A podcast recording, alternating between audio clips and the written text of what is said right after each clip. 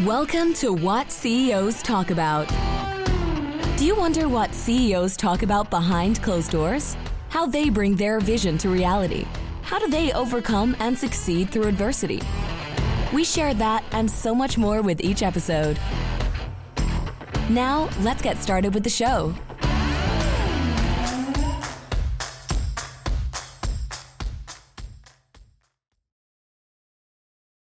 Hello, everybody. My name is Martin Hunter. I am the host of What CEOs Talk About. And today we've got Liz Long as our guest. Thank you for being on the show, Liz. Thanks so much for having me, Martin. I'm really excited to be here. I am at a WeWork station. So shout out to WeWork. I'm in WeWork, Florida, because I am seeing my partner down here. And so that's why you see me out of the normal studio that we have. Um, first, a word from our sponsors Urgio. So, Urgio is an operational excellence firm. So, Liz, have you worked in businesses or know any businesses that have grown? Yes, absolutely. What is what are the key struggles that you feel that kind of businesses regardless of maturity kind of struggle with off the top of your head? Well, as far as growth is concerned, I think there's always a point where the the, the demand is exceeding the resources and uh, a, a, struggle to meet demand without the the funds to take that next step. Absolutely, right? So that's a good point. So sometimes either the funds, the capability or the capacity of the organization doesn't necessarily follow. You've got a great sales team and then operationally you're kind of struggling. And that's where bringing on Urgio with that operational excellence mindset really helps the organization see, deliver, and improve the value flow to customer. And what we mean by that is we help out in a project base. Urgio helps out in regards to bringing these key resources that will inject, like a SWAT team, to be able to bolster up the operations to be able to deliver the uh, the sales that have happened. So great example. Thank you very much. So if you're looking at scaling your business, regardless of industry that you're at, you're ready to grow, you're ready to scale, or you're ready to exit, contact Urgio.com and they will help you out. Fabulous. Thank you. With that being said, Liz Long, you are on the show. Liz, we're going to tell everybody a secret. It's Liz's first ever podcast. So, yay for Liz. Thank you very much for being on the show. Liz, what is the title of the show today? The title of the show today is Victim Town An Unavoidable Destination and the Gifts It Offers. Da, da, da, da. Um, that is also the title of your book, right? Now, tell us a little bit before you read the excerpt of your book. Tell us a little bit about your story. Where do you come from? Where you been? Where does it, you know, kind of come up to you writing the book and where you are in life today? Sure. Martin, I'm about to turn 60 years old next month. And I'm at the beginning of my third career. Oh, wow. Eh, so it's never too late. And I feel finally, finally, that I've landed where I've been meant meant to be and what all my life experiences have have, have led me toward. And that is to be a mental health advocate by okay. by sharing my story and all of the the things that helped me. Uh, and I'm doing that through publishing my book. Okay. So tell me, how did it all start? Where are you from? What was your first career? Kind of bring us to where you are now.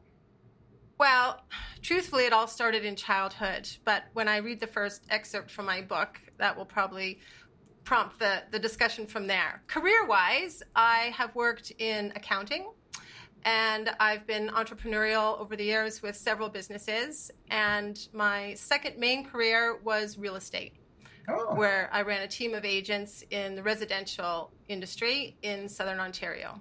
Okay. And then, so what triggered, what was the trigger event to say, well, I want to leave real estate and now I want to write a book? That was the spiraling of my own mental health, which Okay. had been building up for, truthfully, 50 plus years. And a few things, a, a few things contributed. COVID was a part of it. Um, a reneged proposal, a disappointing fallout with a business colleague. Space emerged, and everything that had been tamped down and locked up for a long time started bubbling up. The tipping point for me was was a, a routine thing that people do every single day, and that was resetting my Netflix account. Oh shit!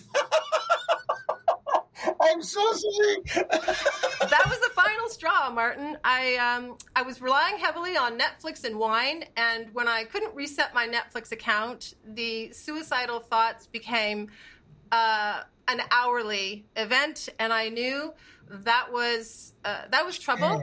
And I checked myself in to a treatment center for depression, where I spent six weeks it was the coming out of that and the integration of all I, I, I learned there that spawned my writing of the book. Wow, Netflix, evil, evil. we're not. Hey, we're not. We're kind of kidding around. It's, um, it's funny. Well, I shouldn't say funny. It is. I- it's I- funny, not funny, and and and that's that's my tone. I'm I'm cool with that. So, I was in Bosnia, and we had to bury children. So I had to dig 14 graves that were four foot long, and that stayed with me. And one of the things that people tell me all the time is when I was in the military, I always carried a toothbrush with me. No matter where I was in Borneo, Africa, South America, I always carried a toothbrush with me. So people call me dentist all the time because I felt like when you're in the bush and you're all groggy and all stuff, brushing your teeth is such a wonderful feeling of having clean teeth.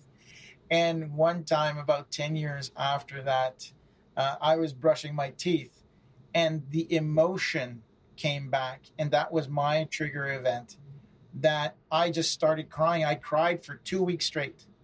I cried for two weeks straight. I'd see my kids, I'd cry. I, it was it, the fact of brushing my teeth. So I want to relate to that trigger event that whatever it is, it's that one thing that brings that emotional attachment that brings that back to, yeah, I made fun of Netflix, but it's, it's, I, I, know where it comes from. I definitely know where it comes from. Um, so let's, uh, let's do your, let's do your reading. Let's, uh, let's hear what you got to say. Thank you for the opportunity. When I was six years old, my favorite aunt and babysitter, Linda White, disappeared at the age of 19. My mother moved into the role of crisis management and she completely checked out of parenting. We moved into my grandparents' house and I grew up in Linda's bedroom. We all endured five very long years of not knowing if she was even alive. It took a tremendous toll on our family. My grandfather had a stroke, my baby sister was born prematurely and died, and there were several divorces. And today, more than 50 years later, her case remains one of the longest unsolved murders in Canada. This excerpt is from chapter four called You Did the Best You Could. Shit happened to all of us when we were kids. And even though we may have lost our way, whatever it was that happened, it really wasn't our fault. It wasn't fair, and we certainly didn't deserve it. No child does. But all the things that happened when we were kids, they caused us to change. It was impossible for them not to. In order to explain to ourselves why or how anything happened, we imagined stories and we made up meanings with whatever sketchy information happened to be available. The way we figured things out and the meanings that we made up, they completely changed how we thought of ourselves and our perspective of the world. They caused us to act in new and different ways. Our revised behaviors, our coping mechanisms, along with our new beliefs about the world, had one purpose to protect ourselves from further hurt. I have only seven childhood memories. This story is memory number three. Not long after my Aunt Linda went missing, a young girl disappeared from the woods right beside my school playground. It happened on the weekend, and she didn't go to my school, but she was the same age as me, and it happened in the same woods that my friends and I played in every day at recess. While my younger brother and I were sitting at the dinner table, my parents were talking with each other about this new development. And then they remembered something. They said that Marianne Schuett still hadn't been found. Who was that? Listening to them, I learned that a year ago, a 10 year old girl named Marianne got into a car after her school let out, and she was never seen again. Her school was only nine miles away. I remember sitting at the table thinking, what? It's not just my Aunt Linda and the girl in the woods. Another girl got taken last year, too? It may sound hard to believe, but this is all true. My father started walking a group of us neighborhood kids the three blocks to school every morning with a pitchfork.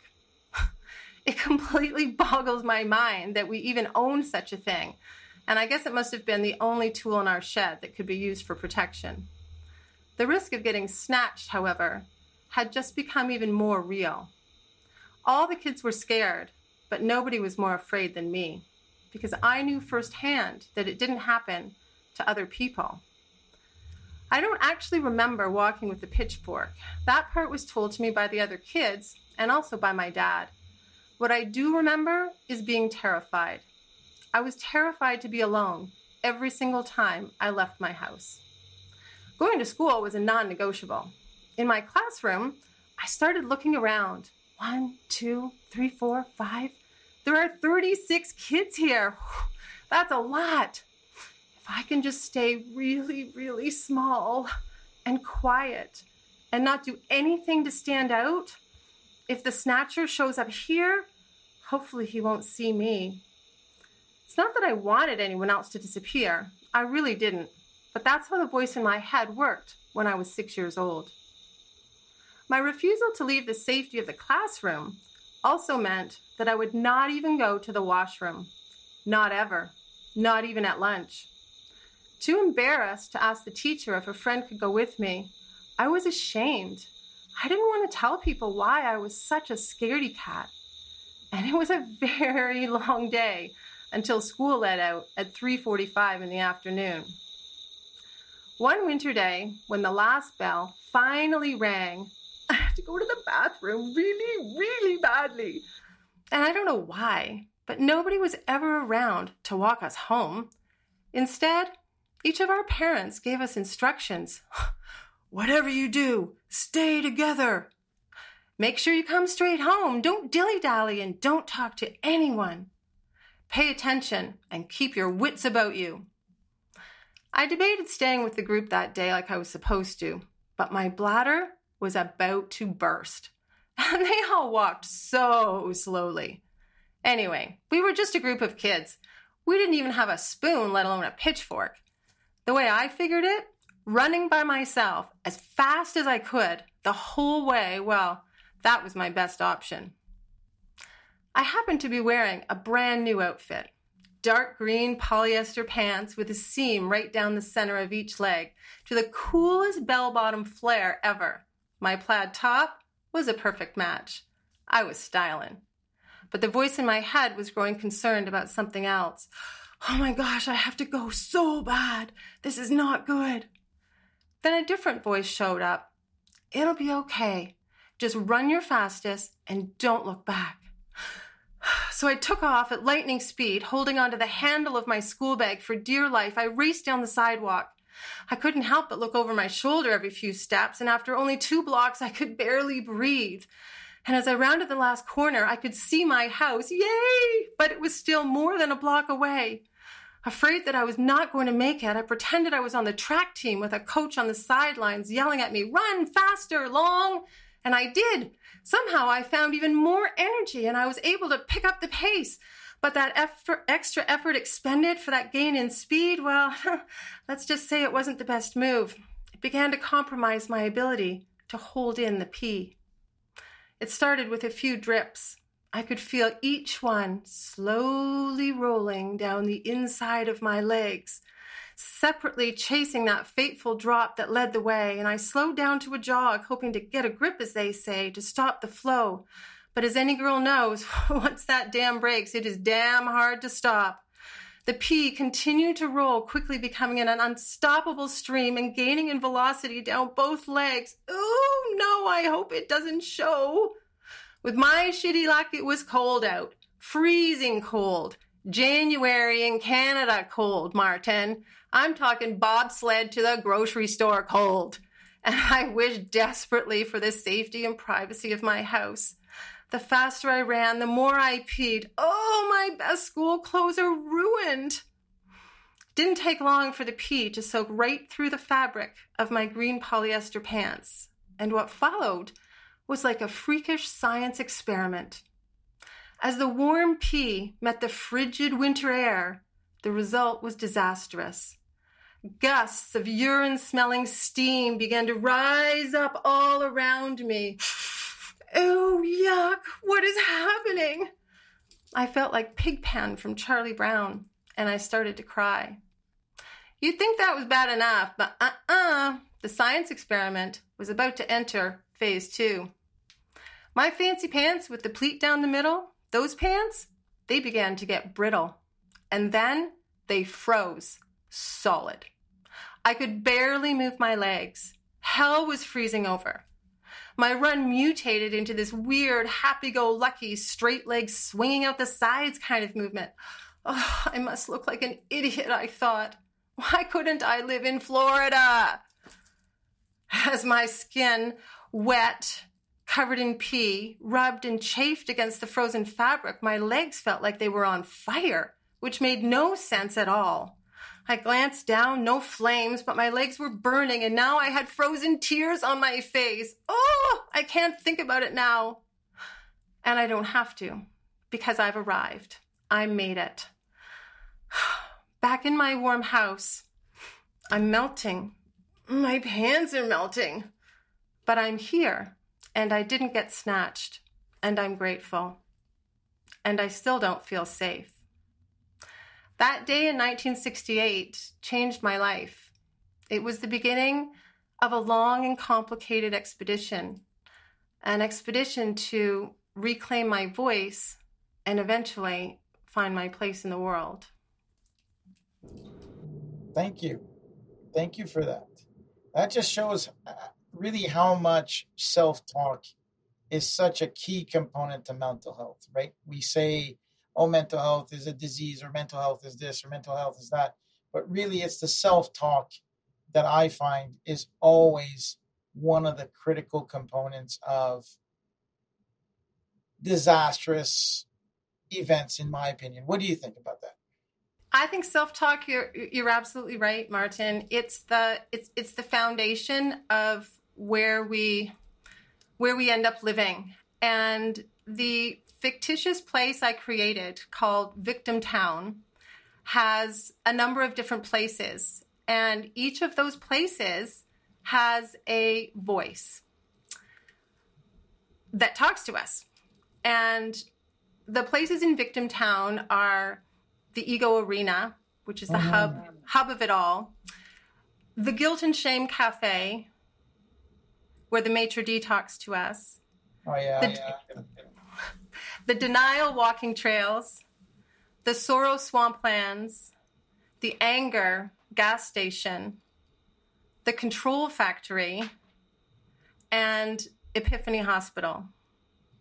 I like the gas station. You are, you know, throw more fire and more gas on the fire. Absolutely.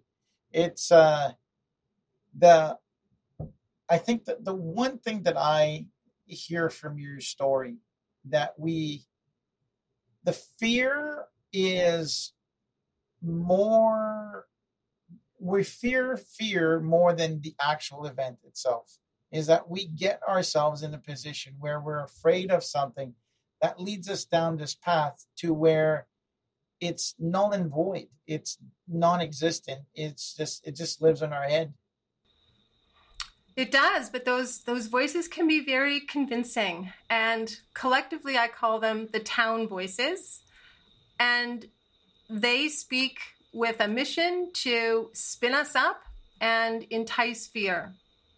Absolutely. There's there's this great tool that we do, and I'm not going to claim it. It's Tim Ferriss who who made it. It's called fear setting, where you take all the fears that you've got and you actually plan them out. So, okay, what and basically do a risk matrix. What's the probability of happening, and what's the impact that it has? And by having a process to deal with each of them, it's funny how you can silence these voices in your head by saying, oh, well, it's not as big as I expect it to be. Oh, there's an action plan to mitigate that risk.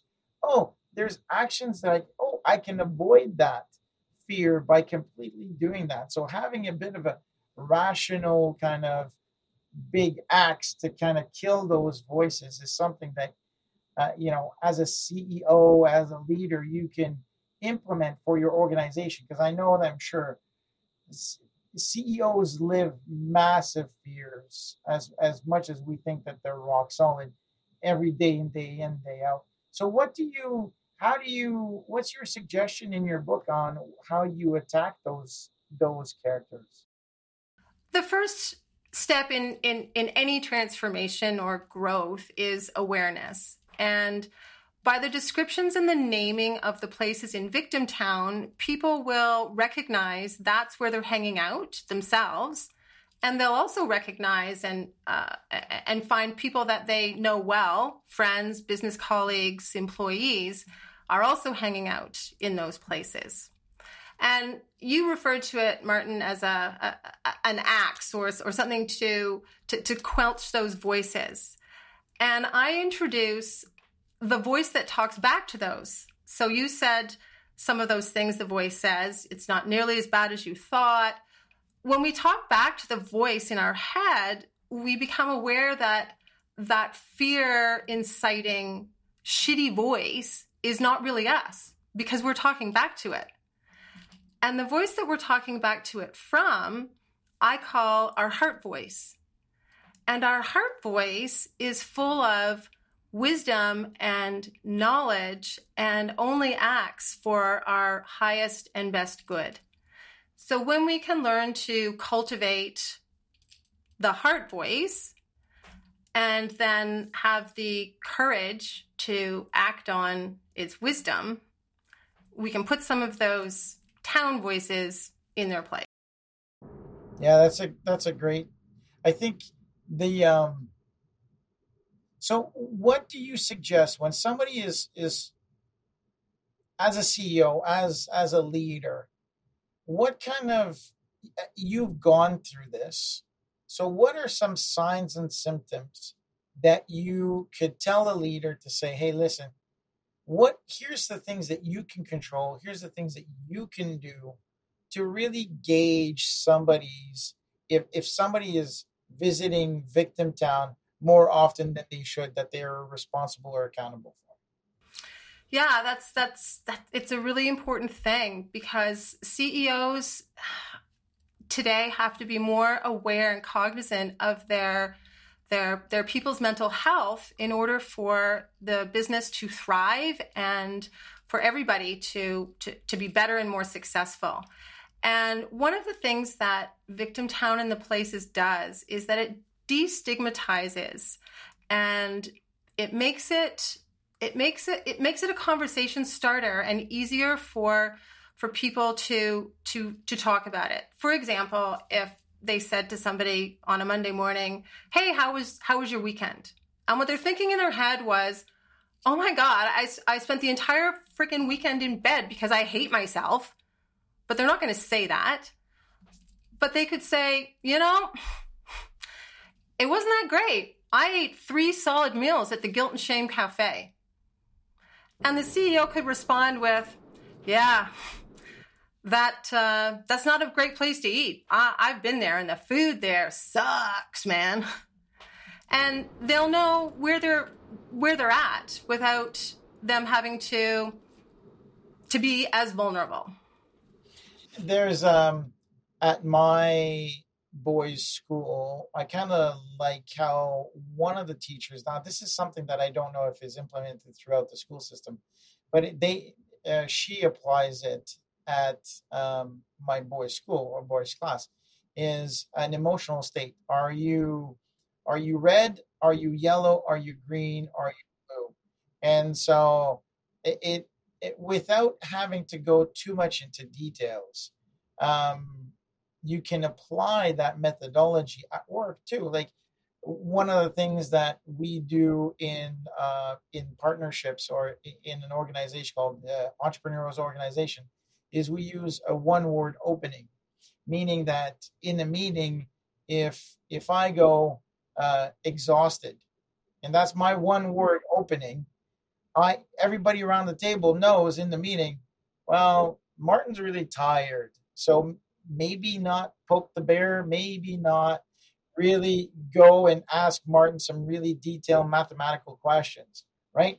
If they ask Liz and they go, Liz is excited, then we know that Liz is going to talk a little bit more than she would normally talk. And I'm just making examples, but giving tools to leaders to be able to assess, I think, without, and, and I think you nailed it in your story as well, is we're so I hope I'm not disrupting. I don't care about anybody else. I don't want to hurt anybody's feelings. Nobody comes in with bad intentions, but everybody puts up these walls to make sure that and the best defense is is to have a wall in front of them, right? So I think there's an opportunity there to to do that, right?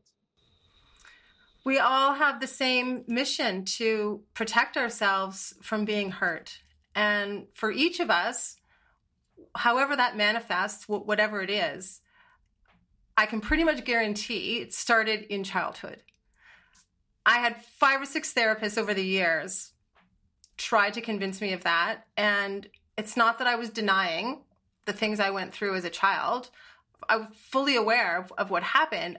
I just didn't think that those things had any any impact or responsibility for my struggles as an adult until I became living proof.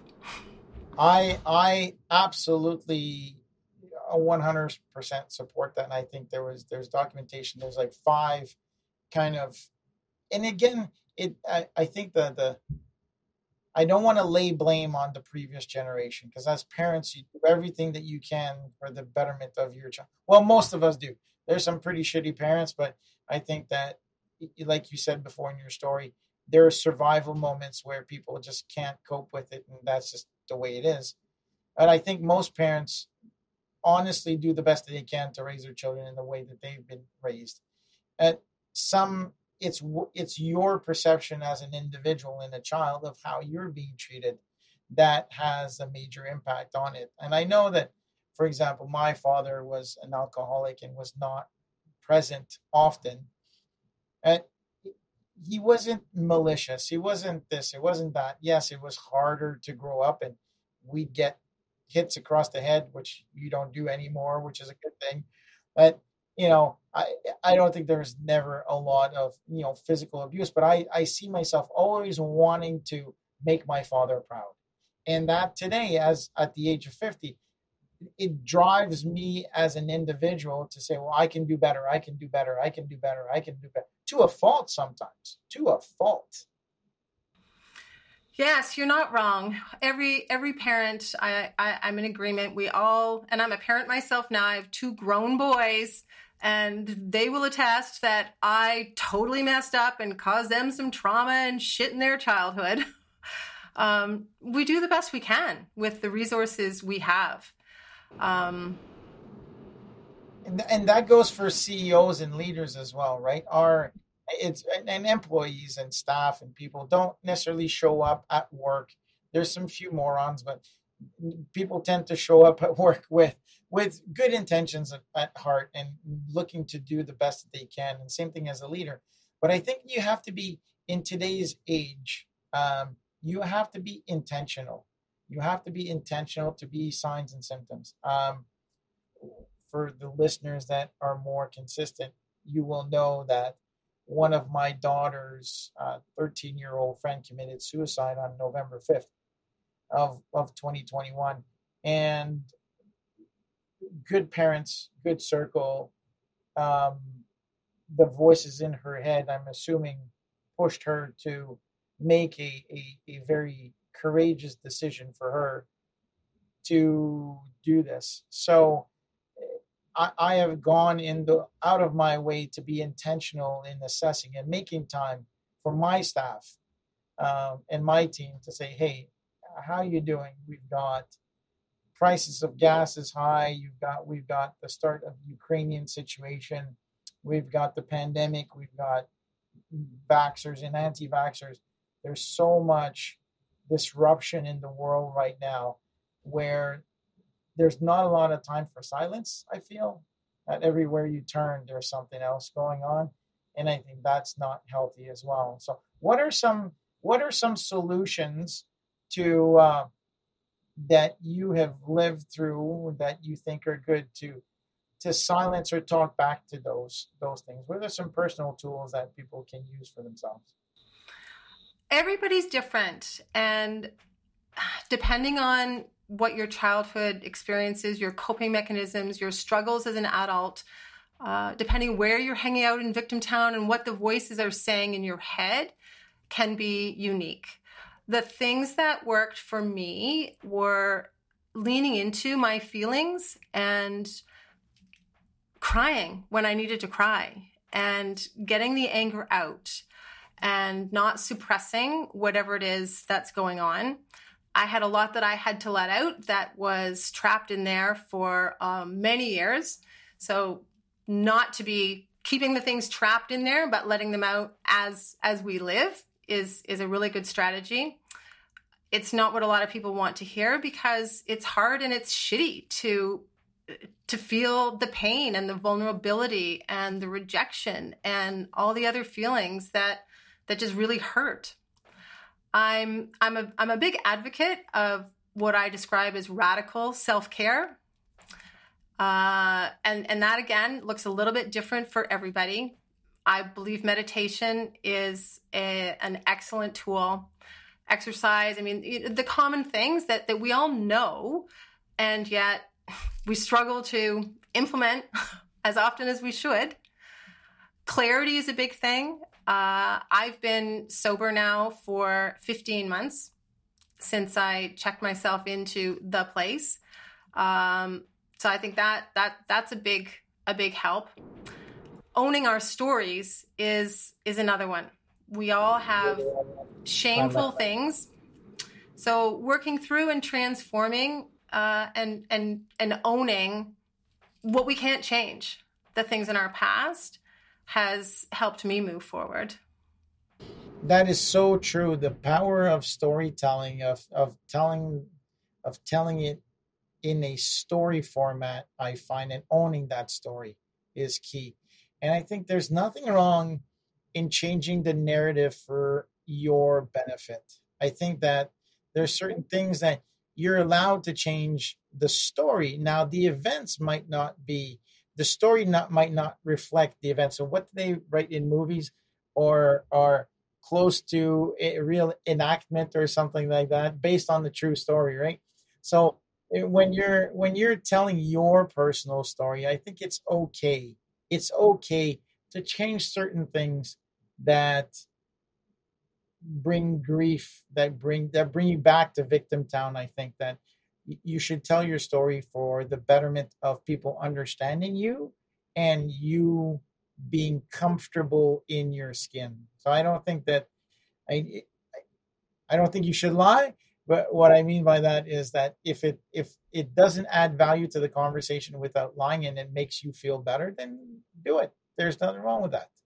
Yeah, for sure. The the comfortable in your skin, I think, is just the beginning it's my hope that the readers of my book that the way will be paved for them to love themselves without mm-hmm. limits or conditions.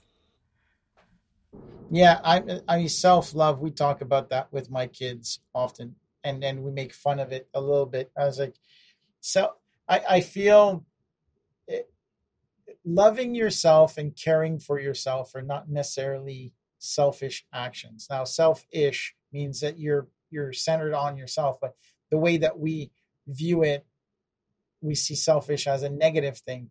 But if we change that negative connotation or change the language to self care, there's nothing wrong with that. and this is something that I have that I've struggled with is as a parent, as a supervisor, as a leader, as a leader, I I tend to put others in front of me and to my detriment. And I think that that if you're healthy physically, mentally, spiritual, uh, spiritually, then you're a better servant to others. So I think that that is a one you're a role model for others who are potentially struggling, but also you're a lot stronger personally if if you you know go to the gym, you eat well, you stay well, you hydrate, you meditate, you keep learning. I think that makes you a role model, and without having to to do much, you can influence others by being a better person. Yes, absolutely. Self care is, is is an act of generosity because the more we fill ourselves up, the more we have to give to the people that we care about, the people that we lead uh, in our companies, and to our families. If, if we don't have it to give, then it, it, it only depletes ourselves, and then then we're no good to anybody else. Agreed. What's uh, at the at the exception of your book, what other books have you read or that you keep by your side that you go, you know what? This is a piece of reference that I've kept with me for a long time.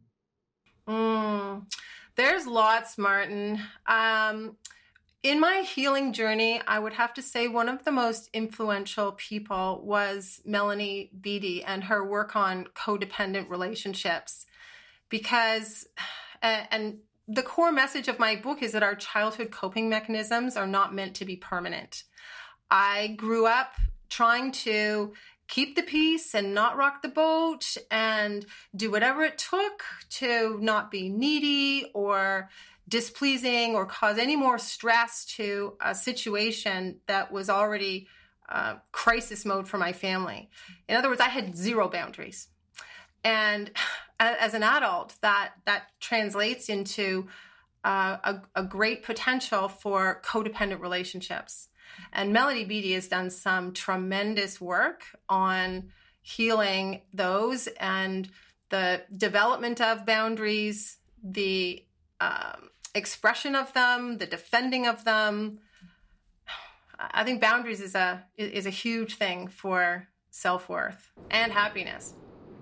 Good, good. So what uh, what's the next step for you? What are you working on? So now you're you're in this place in life. You've done some good job. You've got you've got your book out. You're spreading the gospel. What's the one area of improvement that you're working on? Well, Martin, there's always room for improvement. I mean, I, am writing a self-help book, and I, I, don't have a medical degree. I'm not a psych, not a psychologist. I'm still self-helping myself every time shit happens. It's uh, it's a new adventure uh, in in self-help. Uh, my book is actually not out yet. It's going into the publisher for developmental editing at the end of the month, so it won't be published until the beginning of 23. Oh. In the, oh. yeah, in the meantime, uh, in the developmental stage are workshops around Victim Town and the specific places that will that will help people.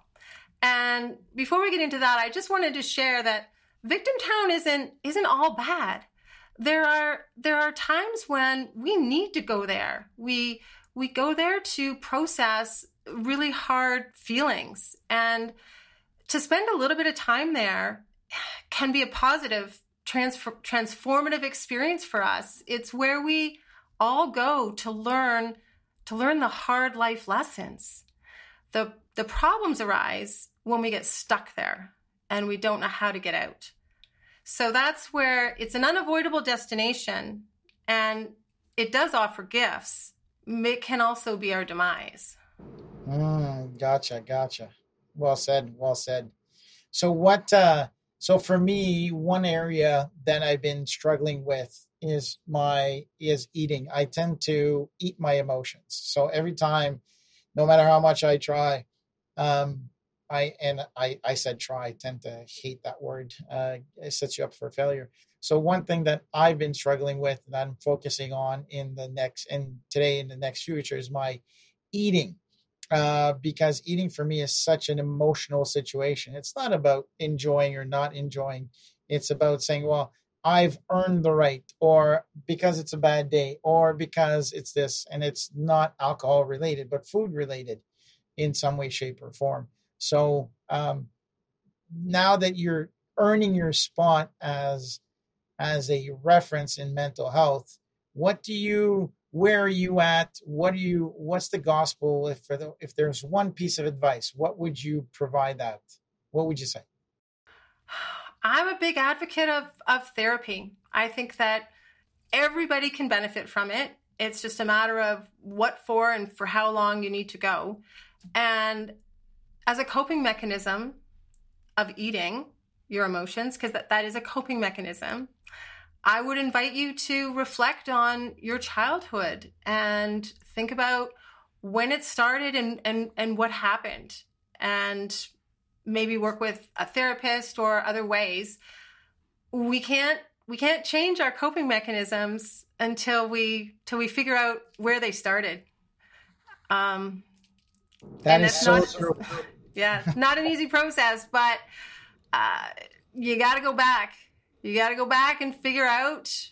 And sometimes it's a benign incident. So you yeah. said something earlier. It, it's not so much what happened to us because we can put trauma on a on a spectrum of trivial to tragic, and that's that's a judgment call, and that's not the most influential factor it, it, as to how we end up.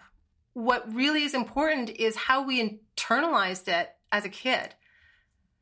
And, and for some of us, it could be something fairly insignificant, but it had a huge impact us. And then there's other kids that had terrible tragedies, but they, for whatever reason, were more resilient and didn't end up with problems.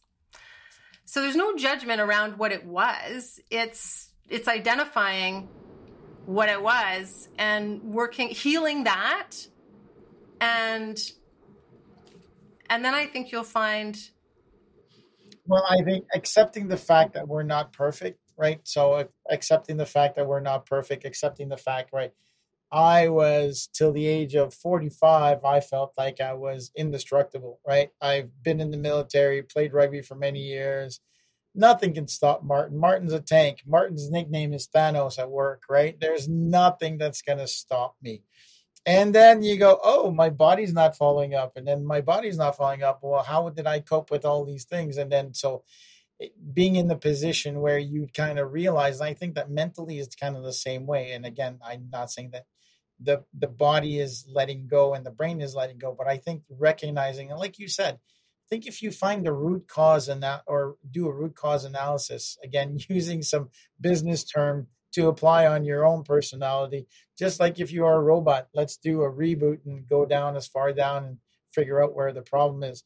Um, and then wanting to change the problem, I think that that's the one thing is to say, well, are you ready and willing? Do you personally want to change your problems? Right. I think that that's that victim town is gets back to that ego as well. So Absolutely. And nobody's ready to take those steps until they're ready. And that's what it's like in the control factory. As parents, we, I'll speak for myself, have a tendency to go there sometimes. In the control factory, we can be there in the capacity of employee or as boss.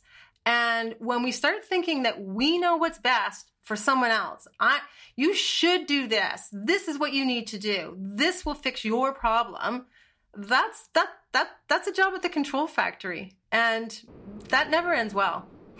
That is so applicable at work. I mean that kind that kind of almost that, that, you see that I was I was telling Liz how the conversation kind of comes full circle, but that control is is really about eh, as a leader how much control do you really have? And it's not about the it's about helping people and guide people right? So when we provide mm-hmm. feedback we provide success feedback or guidance feedback. And i think as a leader if you can guide people to either not go to victim town or to guide them through victim town so that they come out at the other end i think that is the job of any leader, as a parent, as a CEO, as the as a, a, a frontline supervisor, it's really about how can you bring imp- empathy, kindness, direction, mentorship to guide people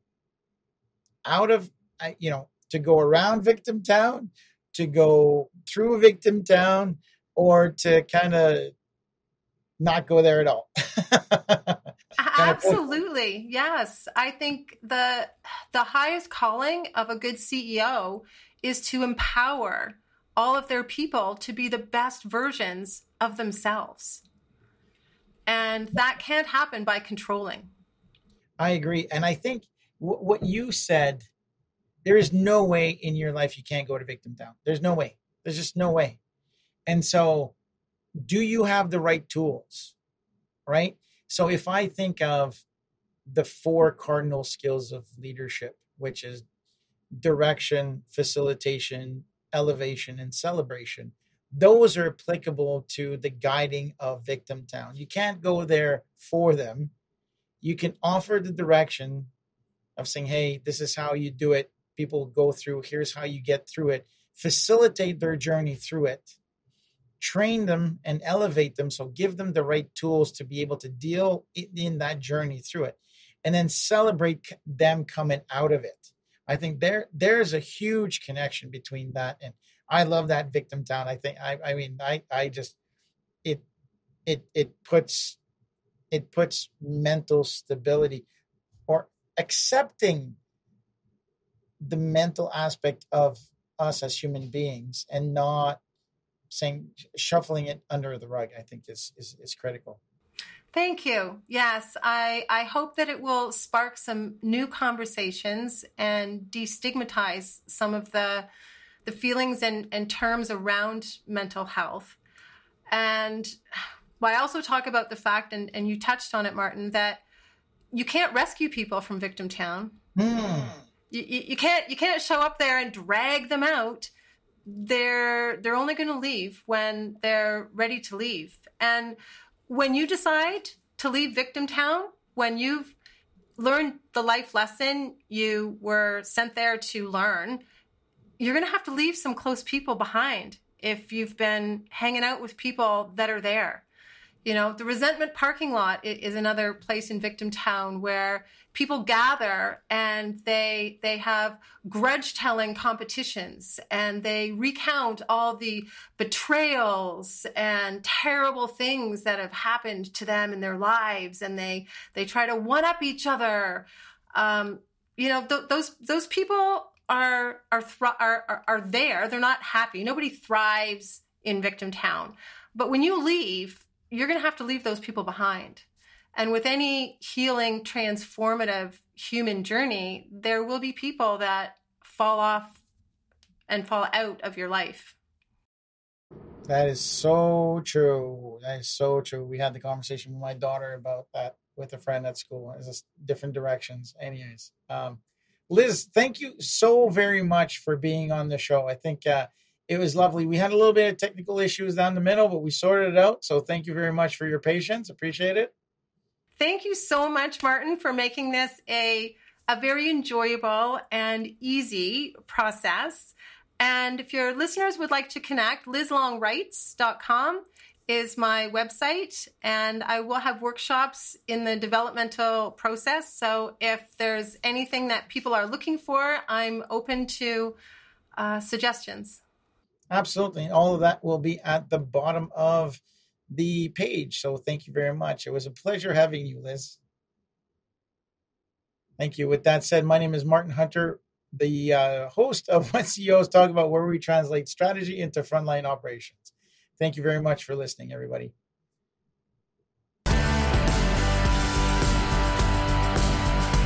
Thanks for tuning in to What CEOs Talk About. Make sure to click subscribe to get notified about future episodes or check us out at www.whatceostalkabout.com.